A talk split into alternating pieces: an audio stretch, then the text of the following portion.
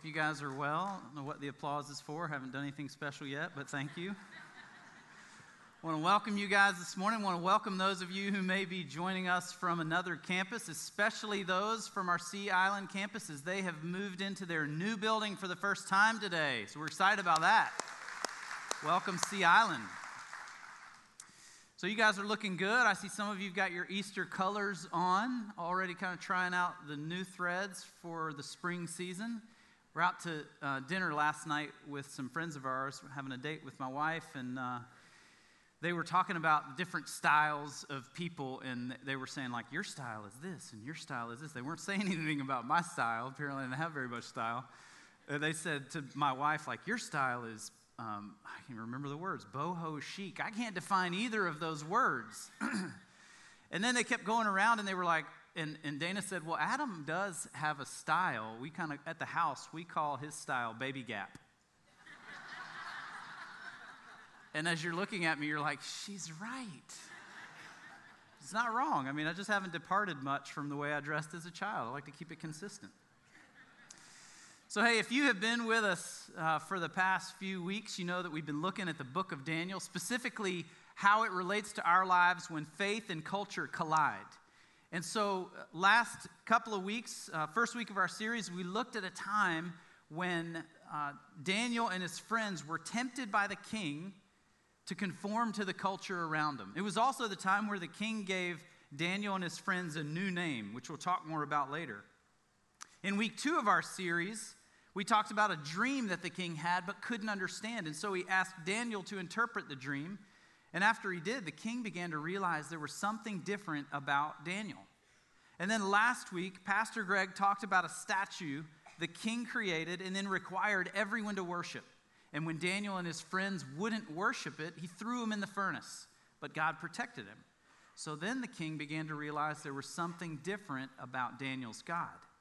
So, if I had to summarize where we are so far in our Daniel series based on what Pastor Greg, Pastor Josh have shared with us over the past three weeks, I'd say it like this Number one, culture's greatest goal is to re- redefine our identity.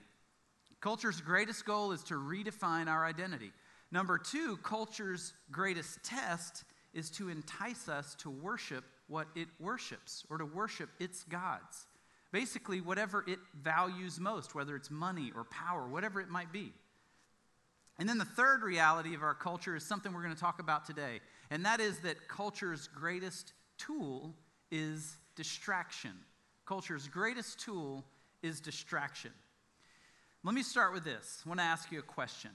How many of you have ever heard uh, or used the phrase, the writing is on the wall? Yeah? Anybody? Have you ever heard the phrase? This would be the universal sign for I have heard the phrase. So some of you have heard it. Well, it's, it's usually used in the context that something is about to happen. And most times that something is not very good. About a year ago, I was sitting in a restaurant waiting on a friend to arrive, and the table beside me, on that table, there was a newspaper. And I couldn't help but notice it. there was kind of a big picture that it seemed a little bit out of place. And so I started to read the caption and realized that it was an ad to find an adoptive home for a dog. It was a picture of a dog. They were trying to find an adoptive home for it. So I grabbed it and I started reading it, and I couldn't believe the words I was seeing. It was the world's worst sales pitch ever. So I could describe it to you, but it's probably better that I just read it. But before I do that, I want to show you a picture of the dog, okay? So here's the dog. cute dog, right? If you're a dog fan. So here's the ad, all right? Walter is an 8 to 10 year old English bulldog. He's a wonderful old guy. He was found as a stray on the side of the road in horrible condition. His ears were infected and he didn't see very well. He has infections in his skin folds and on other areas of his body. Don't you want to take Walter home? he has arthritis and has a hard time walking. He has not been neutered and has three testicles.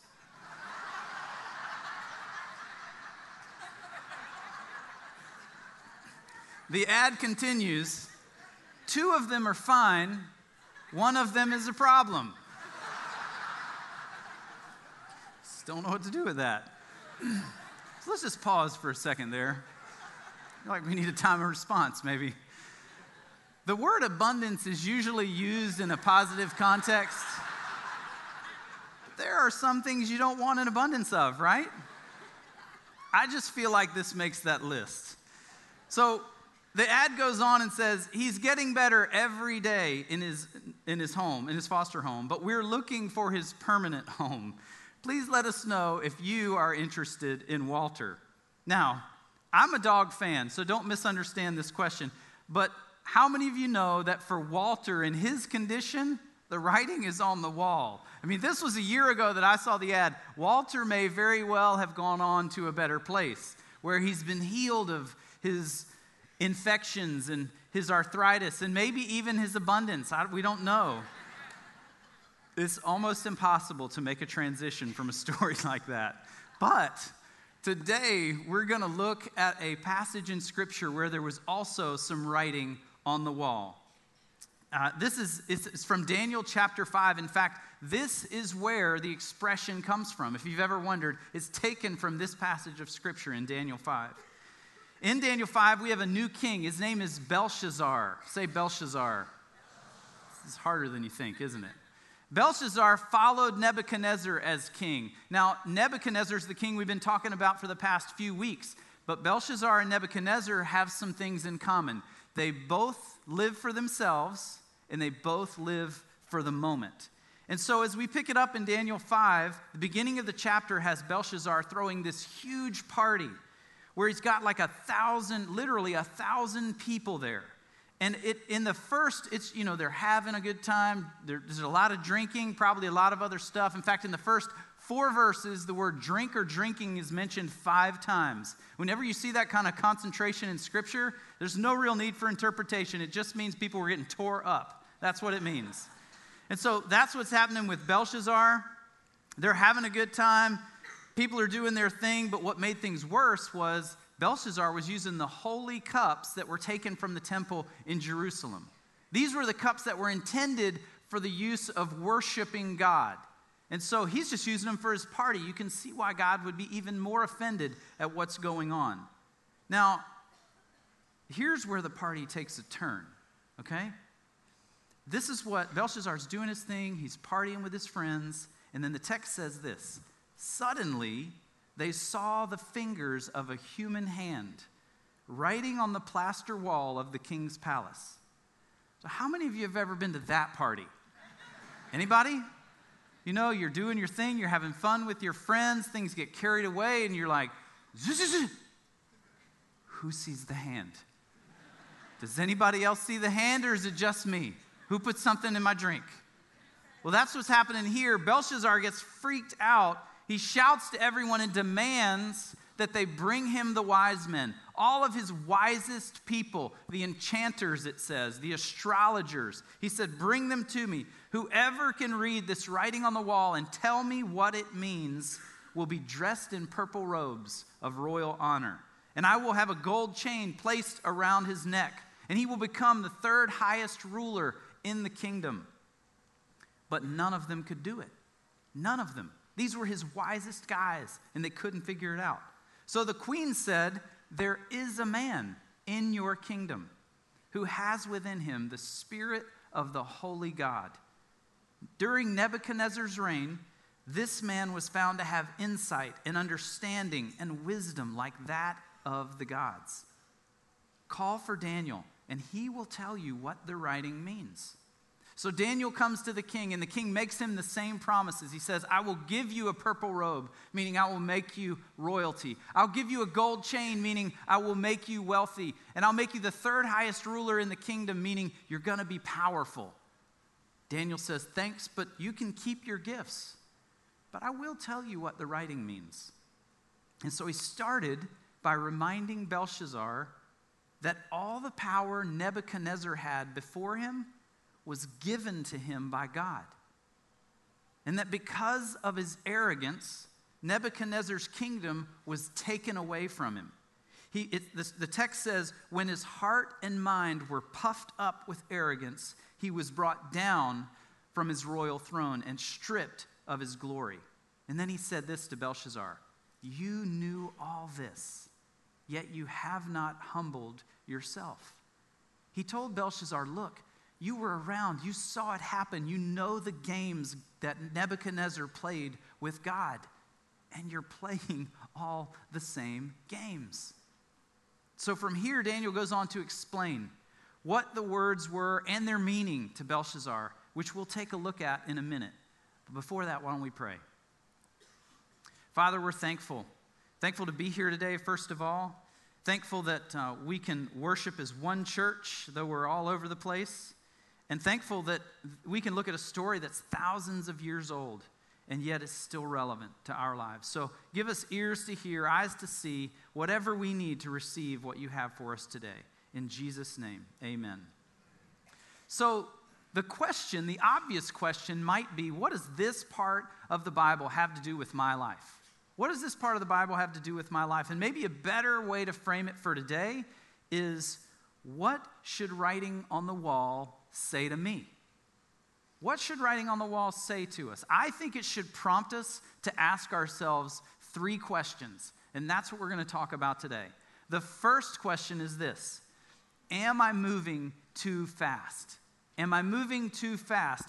If writing if writing on the wall is the only thing that will get our attention, it's fair to ask yourself the question Am I moving too fast? Our culture places an incredibly high value on production and output. And we're often measured only by what we've achieved or will achieve. And it's not bad to want to achieve great things. I think everybody in here, everybody at the campuses would agree, we want to achieve great stuff in our lives. But the problem is in the equation that culture around us uses. It sounds something like this activity plus achievement equals personal worth. And personal worth is something we connect to our significance. Therefore, unless we, we outperform everybody around us, we're always struggling to find our significance. We're always struggling to believe that we have value. So we find ourselves competing relentlessly for relationships, recognition, even for respect. The pace might make us productive, but it also makes us completely distracted to what God wants to do in our lives. So, if culture's greatest weapon against our faith is distraction, then it's pace and hurry that pronounce the spell. There was an experiment done a few years ago. It was written about in um, American Journal of Psychology. It was about five years ago. And it was conducted by a group of researchers who wanted to understand the effect of frantic activity in social settings. So they conducted this experiment with a group of mice. And they found that it took a high dose of amphetamines to kill a mouse living in solitude. But that a group of mice would start hopping around and hyping each other up so much that a dose 20 times smaller was lethal. It turns out that the environment they lived in had a powerful effect on their lives.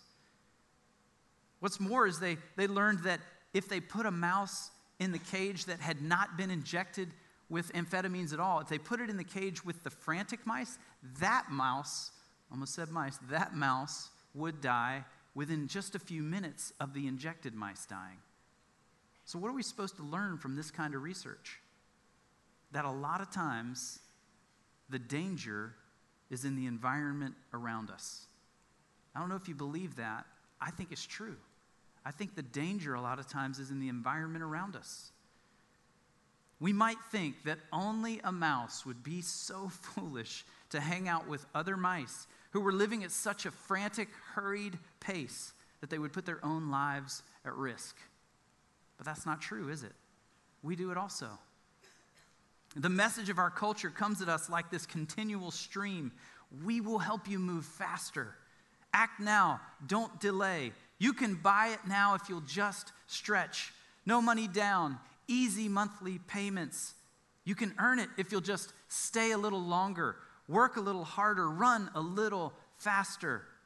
It's okay to be frantic and empty and stressed and exhausted because that's the way everybody else is.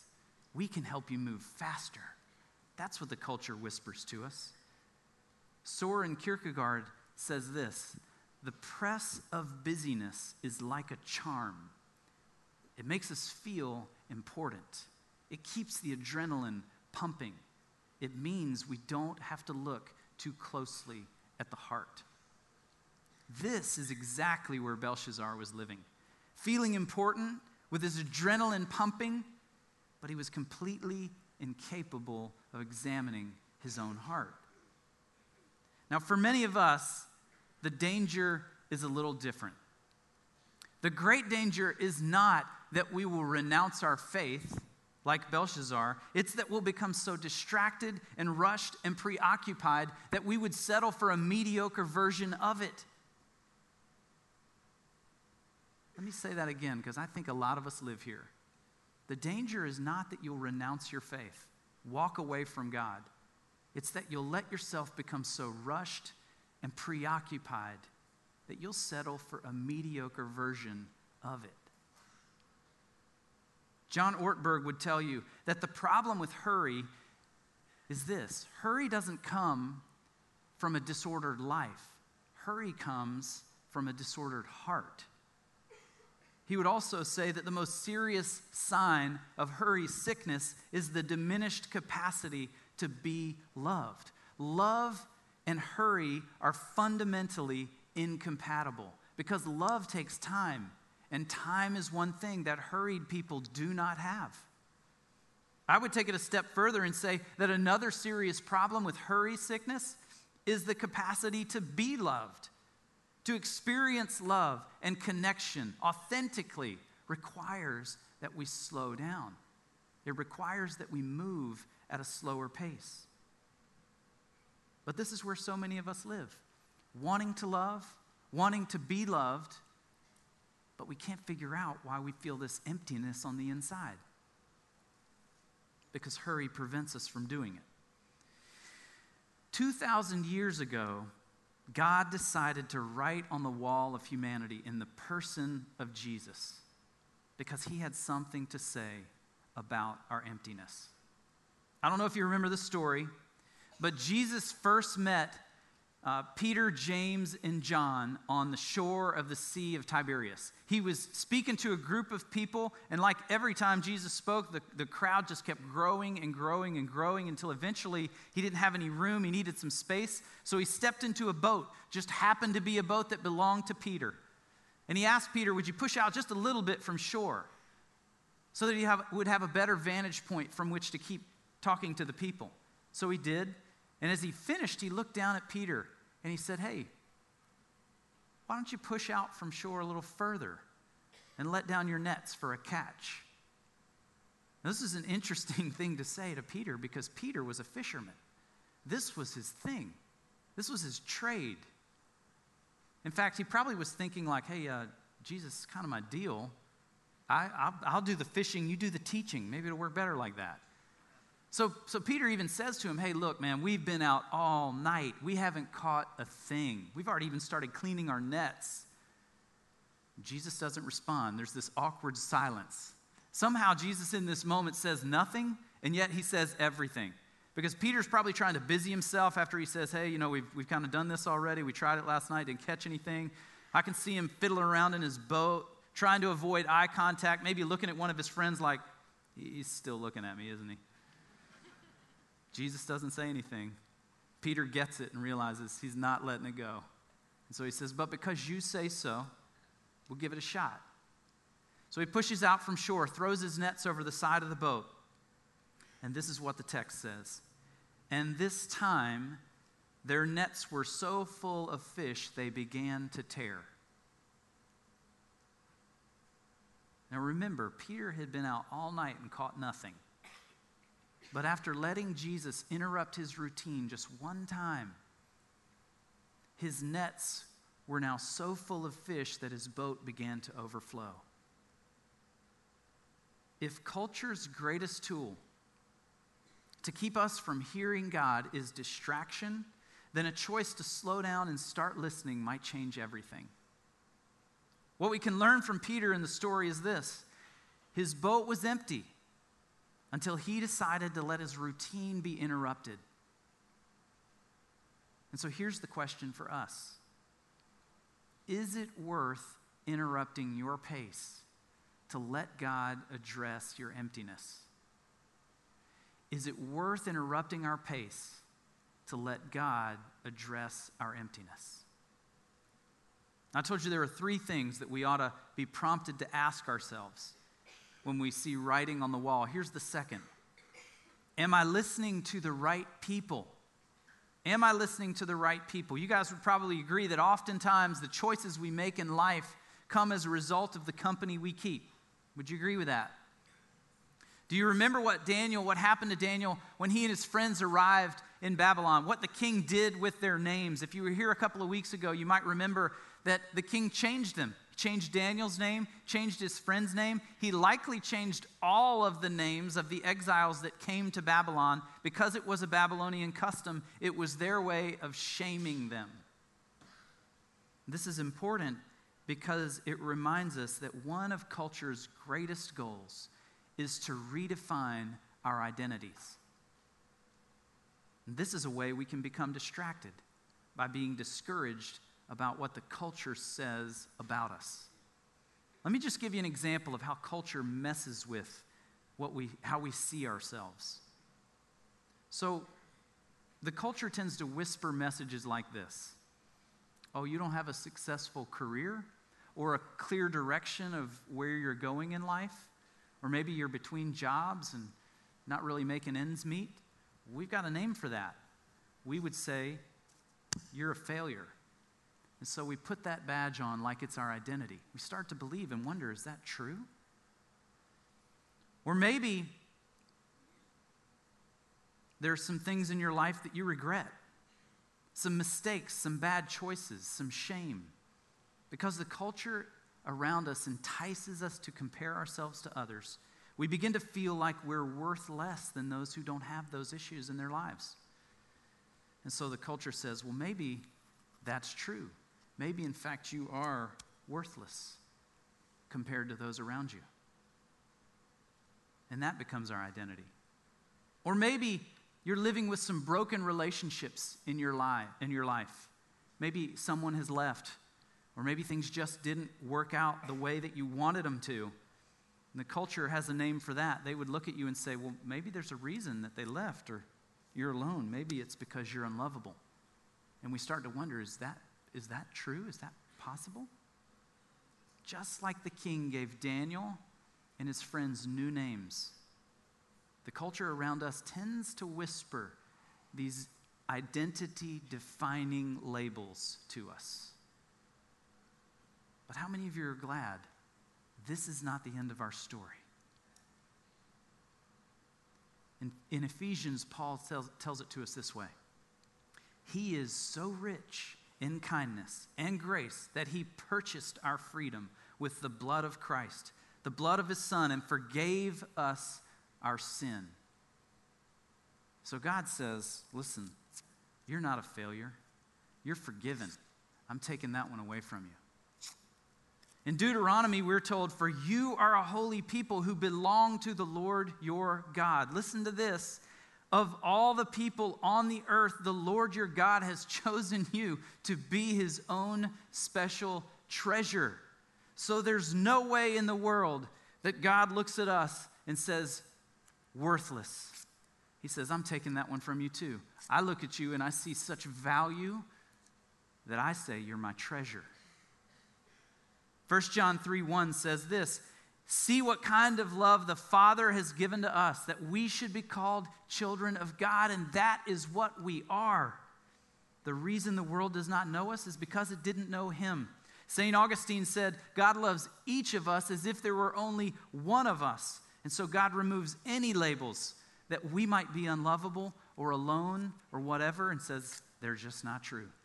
In fact, you're known in every way by me, and I still love you. That's what God wants you to understand about your identity.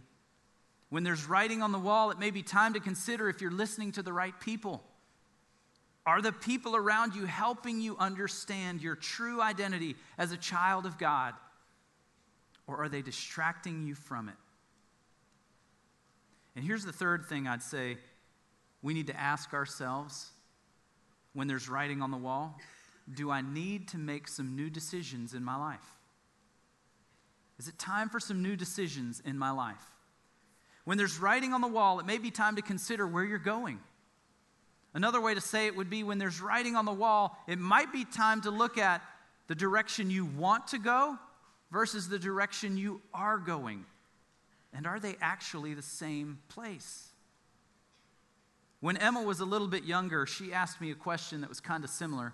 I was in the kitchen cleaning out the fridge. Uh, that just, you know, some old stuff needed to be tossed. It was trash day, probably the next day. And I grabbed a bottle of wine that was in the fridge, set it on the counter. We don't really drink wine in the house because we I've never acquired the taste. Dana kind of drinks it a little bit, but this bottle had been sitting there forever. I thought it's probably time to get rid of it. So I set it on the counter. And, uh, and Emma looks at it and she goes, What does wine taste like? And I thought, well, I don't know how to handle this, but I said, Do you want to smell it? And she goes, Yeah. So I, I, try to get the top off. I don't know how to do a cork. I've never drank wine, so I'm, trying to unscrew it first of all. It doesn't work. Finally, I get the top off, slide it in front of her. She pulls it up close, smells it, and goes, Oh, it smells like grandma. no joke. I'm going to go ahead and tell you, because my mom is here. This is a step grandparent who you'll likely never meet, but should she ever show up at church and you tell her that story, I'm going to selectively forget what you're talking about. That's what she said sometimes. What you want to smell like and what you actually smell like are different. Sometimes where you want to go in your life and where you're actually going are also different. And writing on the wall is intended to warn us of what is in front of us. That's what God was doing for Belshazzar. He wrote three words, one of them twice, to warn him of where his life was going. Let's look at the words for a second. The first word is mene. Say mene. The second word is tekel. Say that.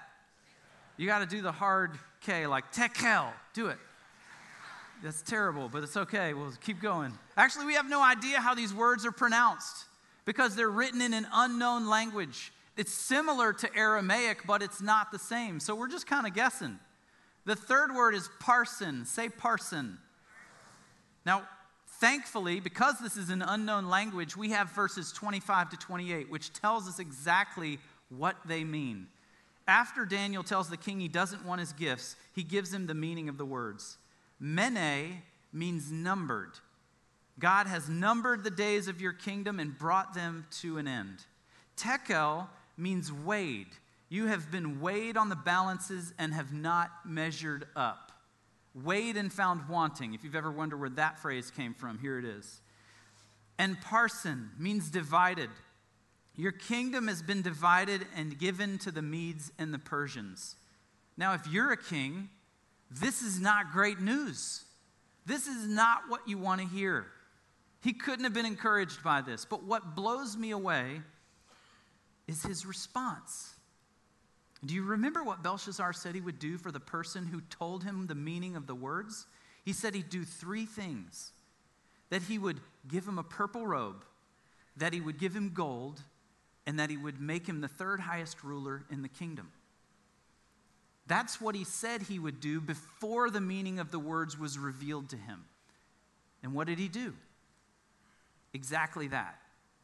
Nothing changed about Belshazzar. He did exactly that. Daniel told him what the words meant. He gave him the gold, he, he gave him a purple robe, made him third highest in the kingdom. Here's why that's interesting. If nothing about us changes after God speaks to us, we probably missed what he was saying.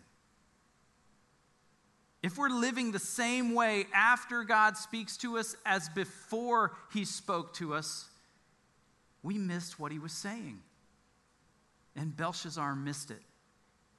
His heart was so distracted that he seems to have completely missed what God wanted him to hear. The story does not end well for Belshazzar. He died that same night, Darius took over the kingdom, and that was the beginning of the kingdom being divided right there. There was writing on the wall, but because his heart was so distracted, he missed it. So, what about us? What about us? Is there writing on your wall? Is God showing you something that He really wants you to see? At the very least, I think God is showing us in this chapter that only He has the answers we seek. And here's why I'd say that. Think about it.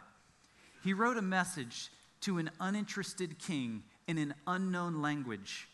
The king called in all of his wisest people, and they couldn't figure it out. Then the queen said to him, Get Daniel. He has the spirit of the holy God inside him. And Daniel was able to explain it. So, at the very least, I believe God is saying to each one of us that we can never make sense of life until we start listening to the one who created it. We will never know what we're made for until we get to know the one who made us. You can try, you can try and try, pull all your best resources together, just like Belshazzar did, but on your own, apart from God, life will never make sense. It wasn't designed to. It requires courage. Let's be honest.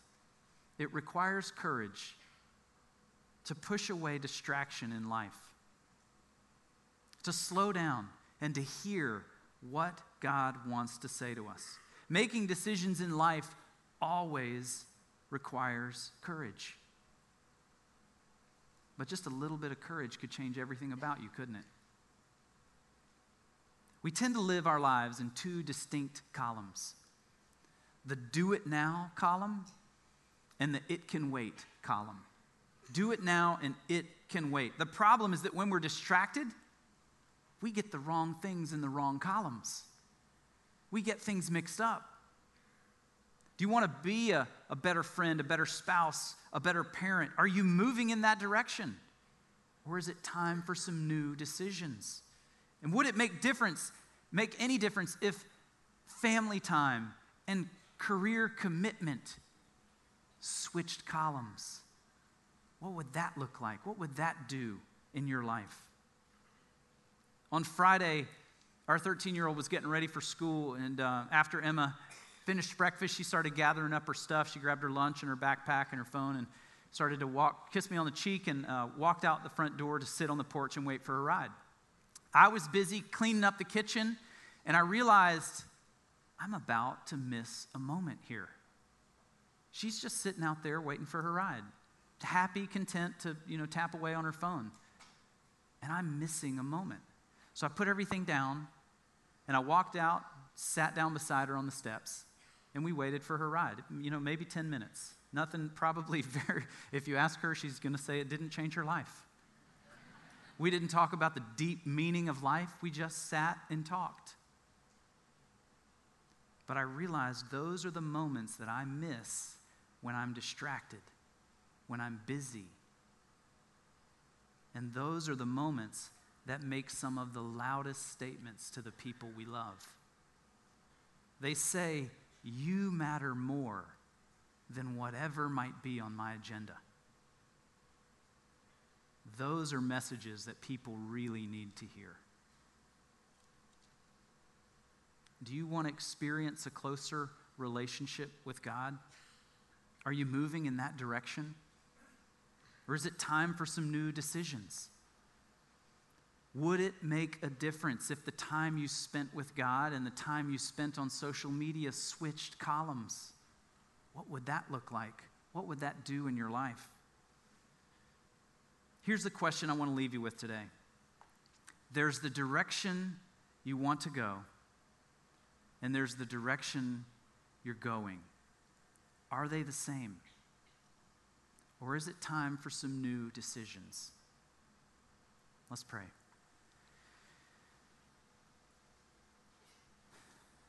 Father, we're grateful that you redefine us when we get confused about who we are. You remind us that we're loved by you, treasured by you, that we're held in a position of honor and favor that we just don't deserve. But yet, because of your goodness, you give it to us and you pour it out every day. I pray that you'd give each of us whatever courage it takes to consider where we're headed, where we want to go, and if we need to make some new decisions that would take us there.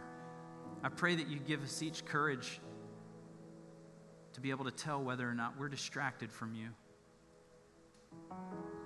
and whether or not we're satisfied with that. Lord, we don't want a mediocre version of our relationship with you. We want all that you have to give us. And so we ask for it now in Jesus' name.